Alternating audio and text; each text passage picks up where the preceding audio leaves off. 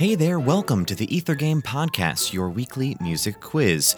Our theme this week is Construction Works, where the Ether Game Brain Trust starts building. Here's how it works you'll have 60 seconds to name this architectural piece. Good luck.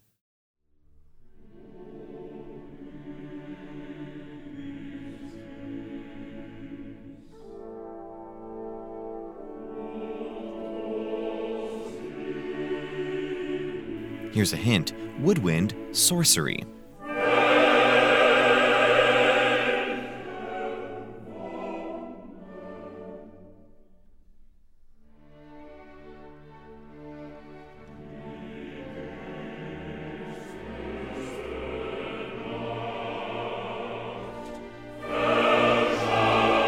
Time's almost up. How about a bonus question?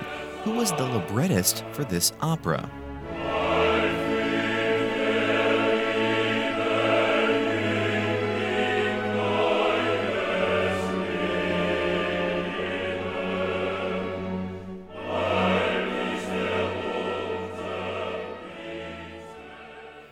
And time's up. Did you know it? That was O Isis und Osiris from Die Zauberflöte, or The Magic Flute, by Wolfgang Amadeus Mozart. So, if we're going to talk about buildings and construction in music, we need to talk about the Masons.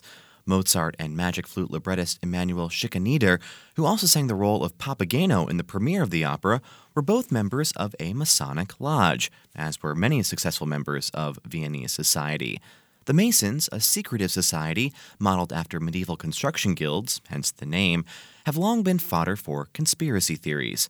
The Magic Flute has developed its own set of conspiracy theories along with it, like how the Masons apparently plotted to murder Mozart after he wrote this opera.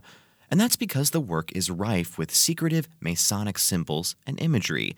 In particular, the work has a fascination with numerology, initiation rites, and the idea of a temple of enlightened priests who battled darkness, all part of Masonic culture.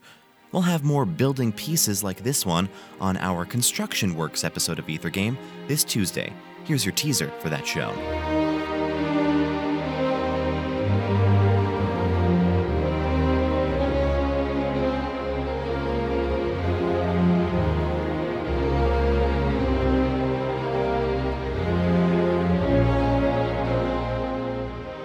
If you can name this tune, be sure to tune into Ether Game this Tuesday night at 8 o'clock on WFIU for a chance to win a prize.